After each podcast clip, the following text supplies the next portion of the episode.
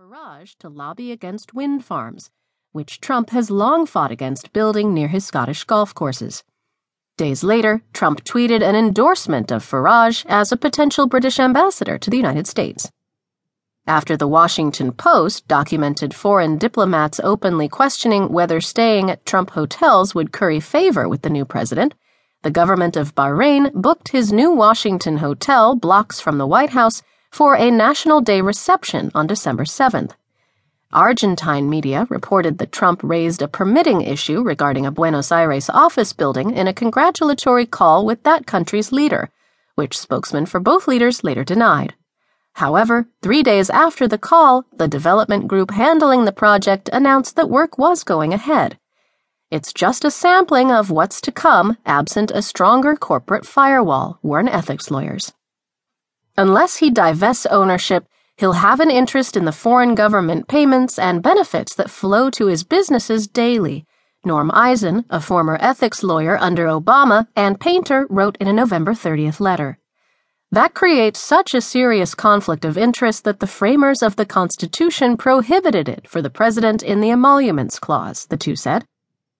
At issue is the Emoluments Clause to the U.S. Constitution, which states no person holding any office shall, without the consent of Congress, accept of any present emolument from any king, prince, or foreign state. The point is to avoid bribes and conflicts of interest. That extends to foreign diplomats staying at Trump hotels, including parties similar to the Bahrain event, loans from the Bank of China, and rent paid by foreign governments, according to Painter. It's too easy a way of paying off the president, he said. Obama would have been impeached in two weeks if he had started this while in the White House. It's probable that Trump hadn't mapped out the mechanics of separating himself from his sprawling business, especially since even many in his inner circle were caught by surprise by the election's outcome. And real estate can be particularly difficult to offload, as much of it might have to be liquidated.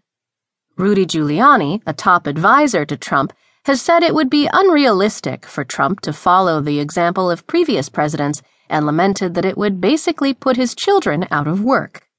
Yet the federal government's Office of Government Ethics spent Wednesday trying to box Trump in on the divestiture issue, confirming it had advised Trump officials to pursue such a course. We can't repeat enough how good this total divestiture will be, read one of a number of tweets. In addition, the outside groups anticipate potentially unprecedented collaboration with other issue oriented groups, ranging from food safety to national security, based on some of Trump's cabinet picks and transition leaders. According to a new report by Public Citizen, out of the 75 landing team members announced by the Trump transition, 70% have some corporate affiliation or work for corporate backed think tanks. Trump is a candidate who ran under an anti corruption banner as someone who's going to remove insiders, who is now turning over the inner workings of government to a corporate class, said Weissman. Maryland Representative Elijah Cummings, the top Democrat on the House Oversight Committee, has written a number of letters flagging issues including Trump's conflicts of interest as well as interference in the 2016 election by the Russian government that's been documented by the U.S. intelligence community. They've received no response from Chaffetz's office. The most recent letter points out that Trump will soon be in violation of his lease with the federal government to redevelop and run his Washington hotel in the old post office building. The lease states that no elected official shall be admitted to any share or part of this lease. Even conservative watchdogs are suggesting the conflicts of interest issue may compound for Trump.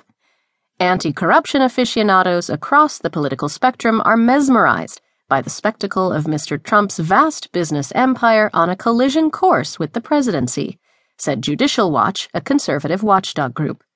How Mr. Trump resolves the issue will send up an important signal about the nature of the Trump presidency.